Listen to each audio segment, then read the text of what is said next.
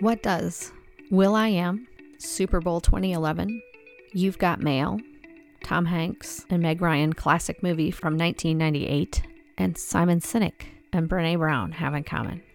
They're all part of my November favorites file. I hope you enjoy. Imagine how your life and business would look if both were aligned with your purpose.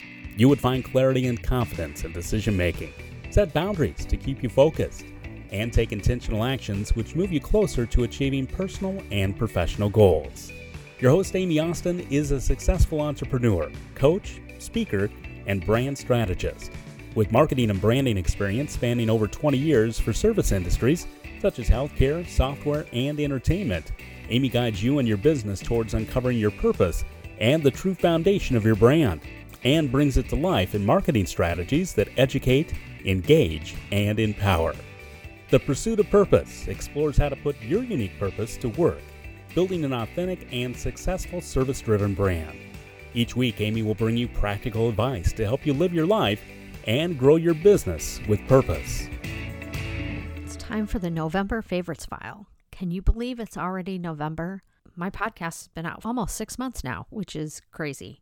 Because it's Thanksgiving week, I just have a couple of things that I wanted to share with you as part of the favorites for the month. One of them is I found a new podcast. I know, imagine that, right? The title of it is Masters of Scale, and it's hosted by Reid Hoffman, and he is the founder of LinkedIn. The first one that I listened to, though, was an interview with will.i.am from the Black Eyed Peas. So I like the Black Eyed Peas. I, th- I enjoy their music. I have seen a number of interviews with will.i.am, and I've always been impressed by the depth of his business acumen and his giving nature. I especially liked him when he was the guest celebrity on the show Songland. I really liked the encouraging words that he shared with the with the songwriters and the help that he gave to them to make their songs better and more in line with what the Black Eyed Peas would produce. And I especially liked the fact that I think he ended up offering to record all three of the finalist songs, which I thought was very generous of him to do. And they all seemed to really learn a lot from him. So I was really interested when the first episode of this Masters of Scale podcast happened to be the first episode that I found happened to be an interview with him. And the title of it was Make It Epic. And when you think about everything that the Black Eyed Peas do, it's always a bit on that epic scale. Just to give you an idea of how will.i.am is always looking for opportunities to move something from ordinary or average to epic, or how to compound the opportunity. The first example that they shared was from the Super Bowl of 2011. At the time, will.i.am was partnering with Salesforce to promote their app called Chatter, which I don't know anything at all about it. I don't even know if it still exists. He started looking for opportunities to bring in that collaboration into the halftime show. So, in discussions with the CEO of, of Salesforce, he said, Have you ever bought a Super Bowl ad?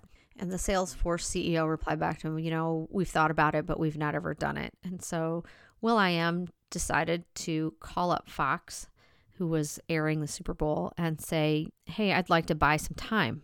And they told him that it was all sold out. And he said, Well, what if I give you back a minute and 30 seconds of the halftime show? Then you now have more time available to be able to sell.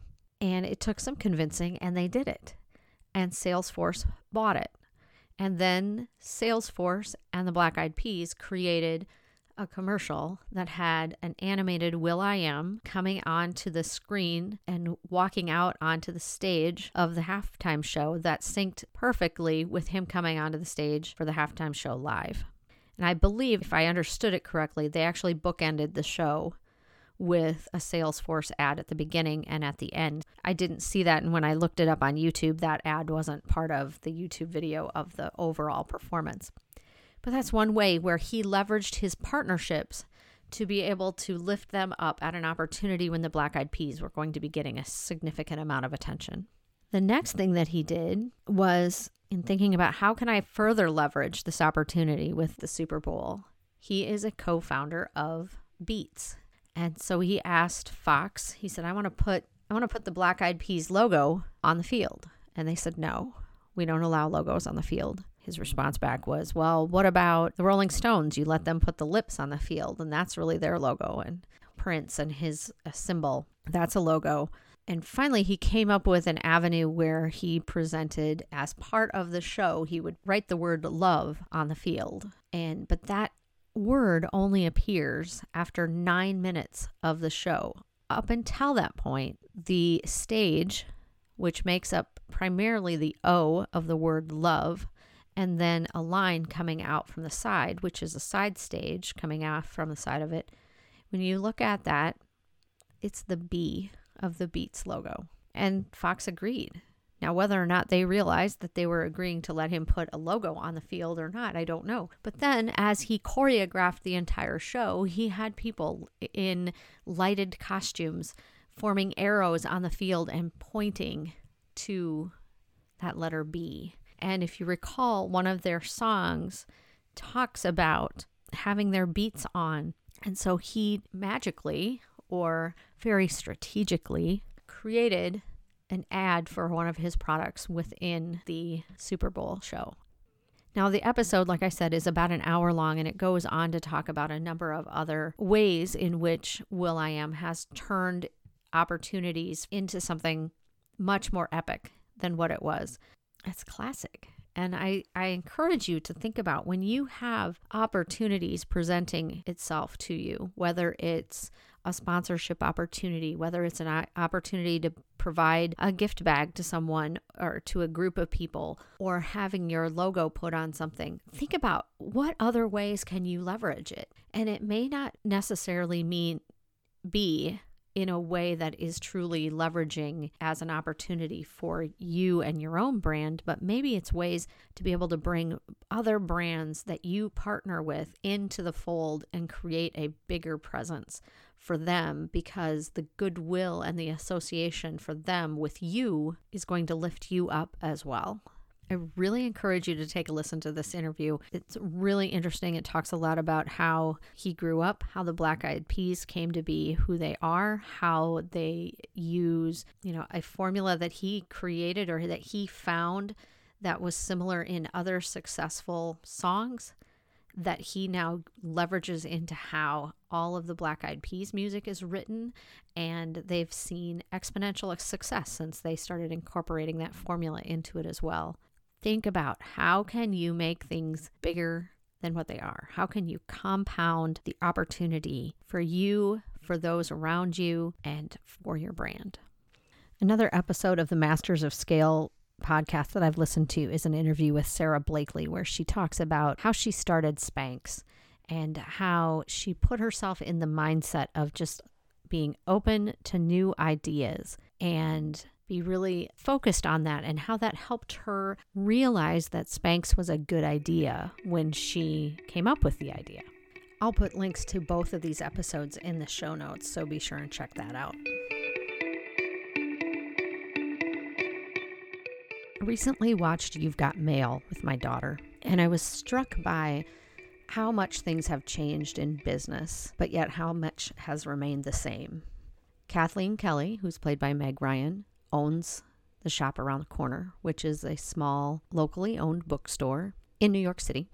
And Fox Books decides to build a huge mega store around the corner. And that hurts her business to the point where she has to close her business. That's just the conduit to bring Kathleen Kelly and Joe Fox, Tom Hanks, together. But as I was watching it this weekend, I was struck by some similarities of things that I have been reading in Simon Sinek's The Infinite Game and the way Fox Books operates, which was bigger is better, profits over quality, as opposed to Kathleen Kelly's approach to business, which was provide top notch customer service and customer experience, bring the most quality books to the children who want to read them, orchestrate a customer experience unlike any other. And then I was reminded of a section of the book that I had just read like hours before I watched it, which is in the chapter about trusting teams this particular section is talking about the importance of having trust amongst team members in order to be able to succeed. And a couple of quotes that really stuck out to me are In order for the feeling of trust to develop, we have to feel safe expressing ourselves first. We have to feel safe being vulnerable. That's right, vulnerable. Just reading the word makes some people squirm in their seats.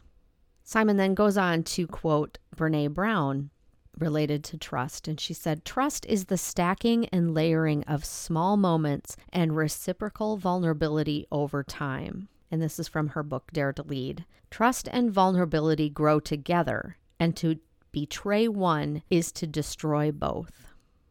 So, in this section of the book, he's using the example of a team that works on a huge oil rig and it's specifically the URSA crew.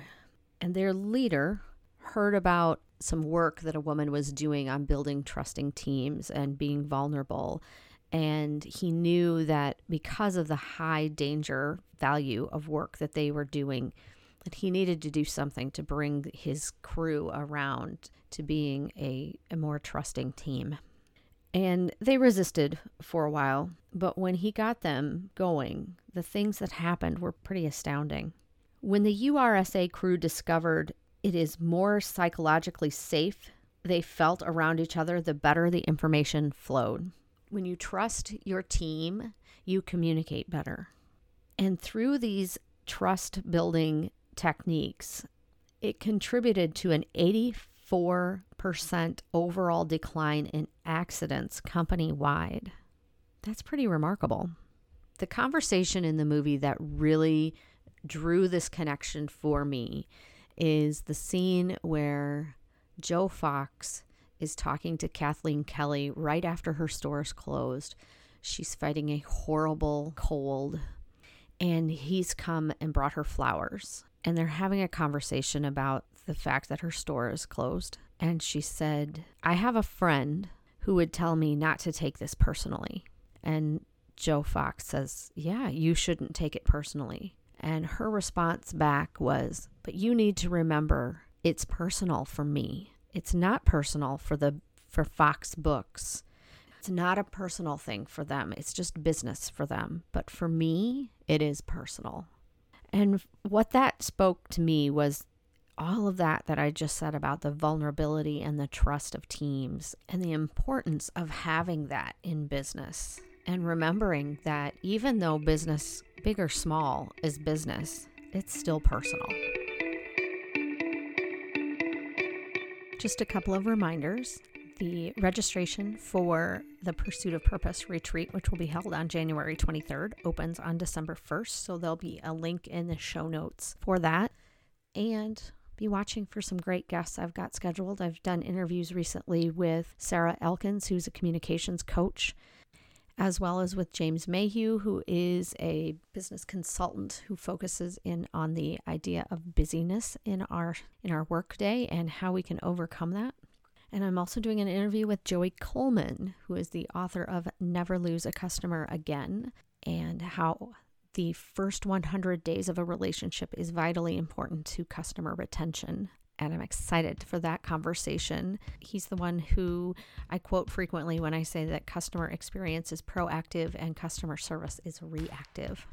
Be sure and check out the show notes for additional information and resources that I quoted in this episode. I'll be attaching links to the podcasts and the books that I cited, as well as maybe to try and find a clip from the movie You've Got Mail as a little fun bit to remind us how good that movie is. And it's 20 years old now, it's actually 21 years old. Other than that, have a great week.